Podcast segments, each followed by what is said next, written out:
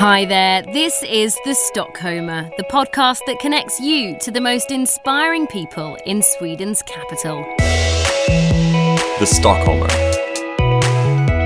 People actually need some place to release their tensions physically and then also mentally. But we want to create a different type of routine which is Japanese inspired. Yoga teacher Ai Hiroshima Hjelm is originally from Tokyo. She met her Swedish husband in a very famous furniture store. Now she's bringing a taste of the East to Stockholm's thriving wellness scene and helping stressed out locals to unwind. The Stockholmer.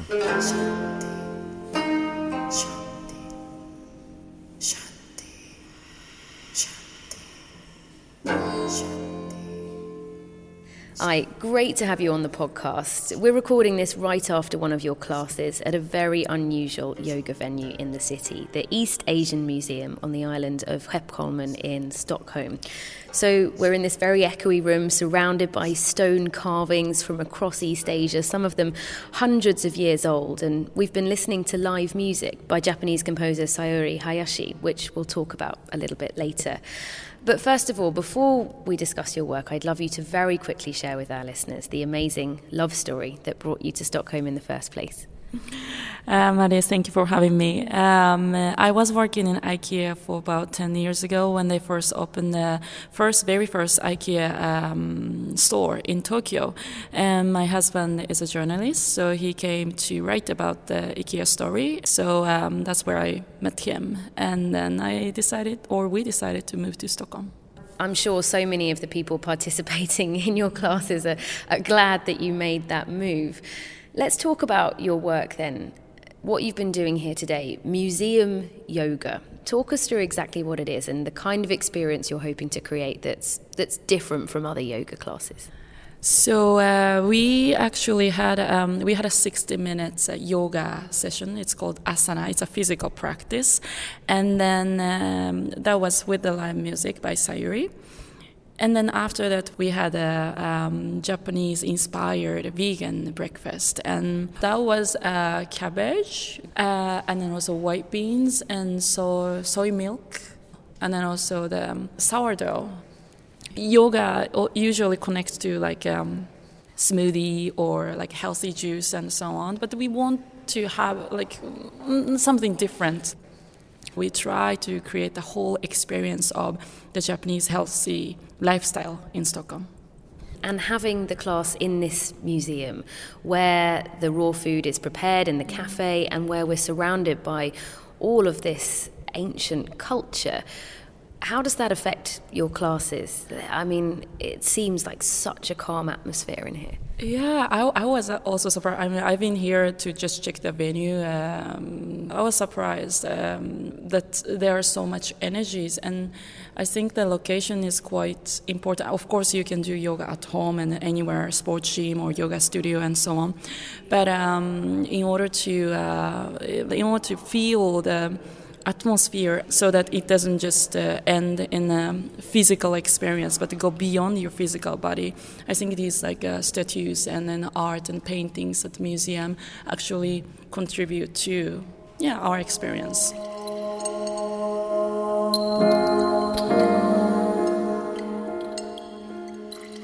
what about the live music, specially composed, Japanese inspired, performed in front of the class participants with a keyboard, a computer, all sorts of uh, wacky electronic gadgets? Uh, what does that, in your opinion, add to the experience? I guess um, so. In yoga, it's quite important that you listen to your breath and so on. But also the vinyasa yoga that I'm teaching, vinyasa music is um, music is quite uh, important part uh, in Vinyasa Yoga. So when we did a chanting Om in the beginning of the class, she actually used that in the mu- live music. So we were actually doing the yoga with what we have chanted. So we want to make the, this like feeling of uh, we are at this moment. We are not in the past or in the future, and I think live music can actually create this like sense of being at this moment. Do you think it's an experience that Stockholmers in particular are in need of.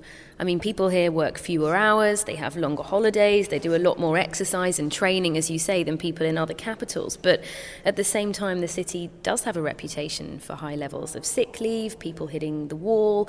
And I guess in a way, that's why wellness businesses like yours are, are starting to thrive in this city. Swedish people train a lot, much more than Japanese people. But in a way, um, uh, I don't know. I feel like it becoming like a must. Okay, I must train today. Like it is like so much pressure, and I, but I. I don't think training or, or at least yoga practice shouldn't be a pressure. And then also, I think it's a lot to do with the climate, the Swedish climate, that it's quite dark and cold during the winter. So people actually need some place to release their tensions physically and then also mentally. And then I believe that yoga and whole this concept of eating well and then listening using your uh, five senses can actually um, achieve that goal. You come from Tokyo, a very busy, dynamic city Millions of people live there, more than in the whole of Sweden. What do you think Stockholmers might learn from Tokyo? It's interesting that you actually uh, brought that up because I was thinking, you know, we all take subways in Stockholm, and the, it's not the nicest experience for me to be on the Stockholm subway because in Tokyo, I, I believe that it's 100 times more people in subway, but somehow people. Um, actually care about other people. So like no pushing or no like you know if you bump into someone you just say excuse me or something like that.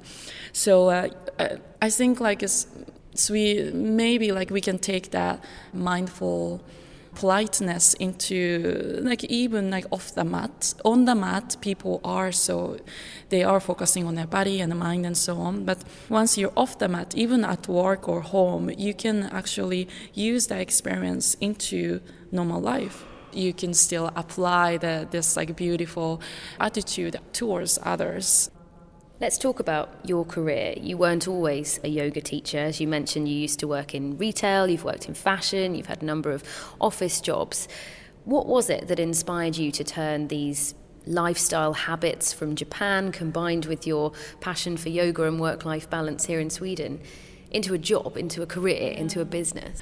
Um, so I myself am Japanese. I I, bo- I was born and grew up in Tokyo, so I had this attitude towards my work that I, I was the one who couldn't switch off from the work. So I was thinking about work all the time, and even during my vacation.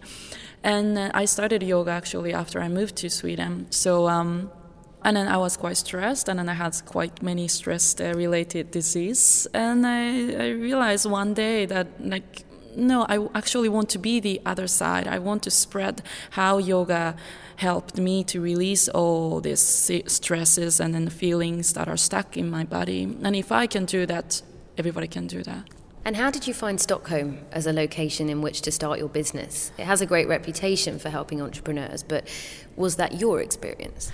It was, I guess it's actually the best city to um, start your own business. Uh, I, I feel like there are so much supports from both uh, state and then also there are many seminars that you can attend for free, and then also even like tax information and so on. It seems to be quite complicated, but there is always like information available. So I find it it's, it was quite easy to start.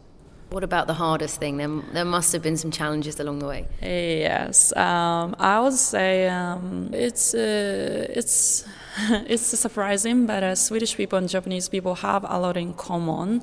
I find that the Swedish people are quite shy, and so does Japanese.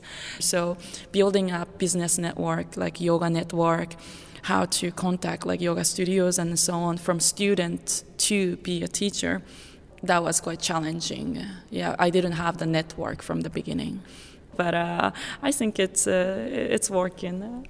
You can certainly see the bond between you and a lot of your students, the people participating in your class, and, and hopefully there'll be a lot of people who already have an interest in yoga listening to this.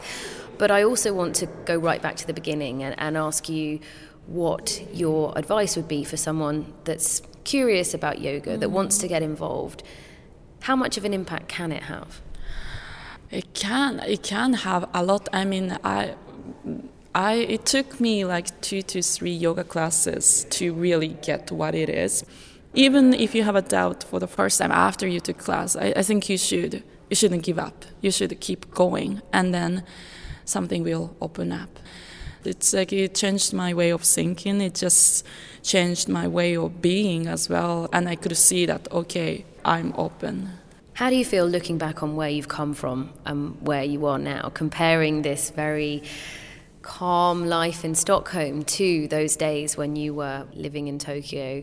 Oh, it feels like wow, I've come a long way actually, but I can still see that it, it, it, that that is my journey. I mean, without like working in many companies like office job, without those jobs, I wouldn't probably come to yoga. So all of those histories are actually what I am.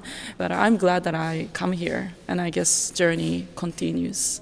Yoga is a lifelong journey.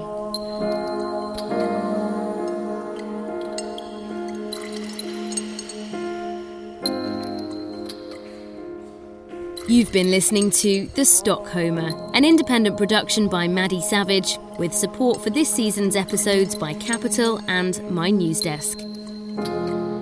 Special thanks to our communications team, Hype United, Benoit Derriere for sound assistance, Simian Ghost for sharing their music, and Richard Stevens for designing our logo.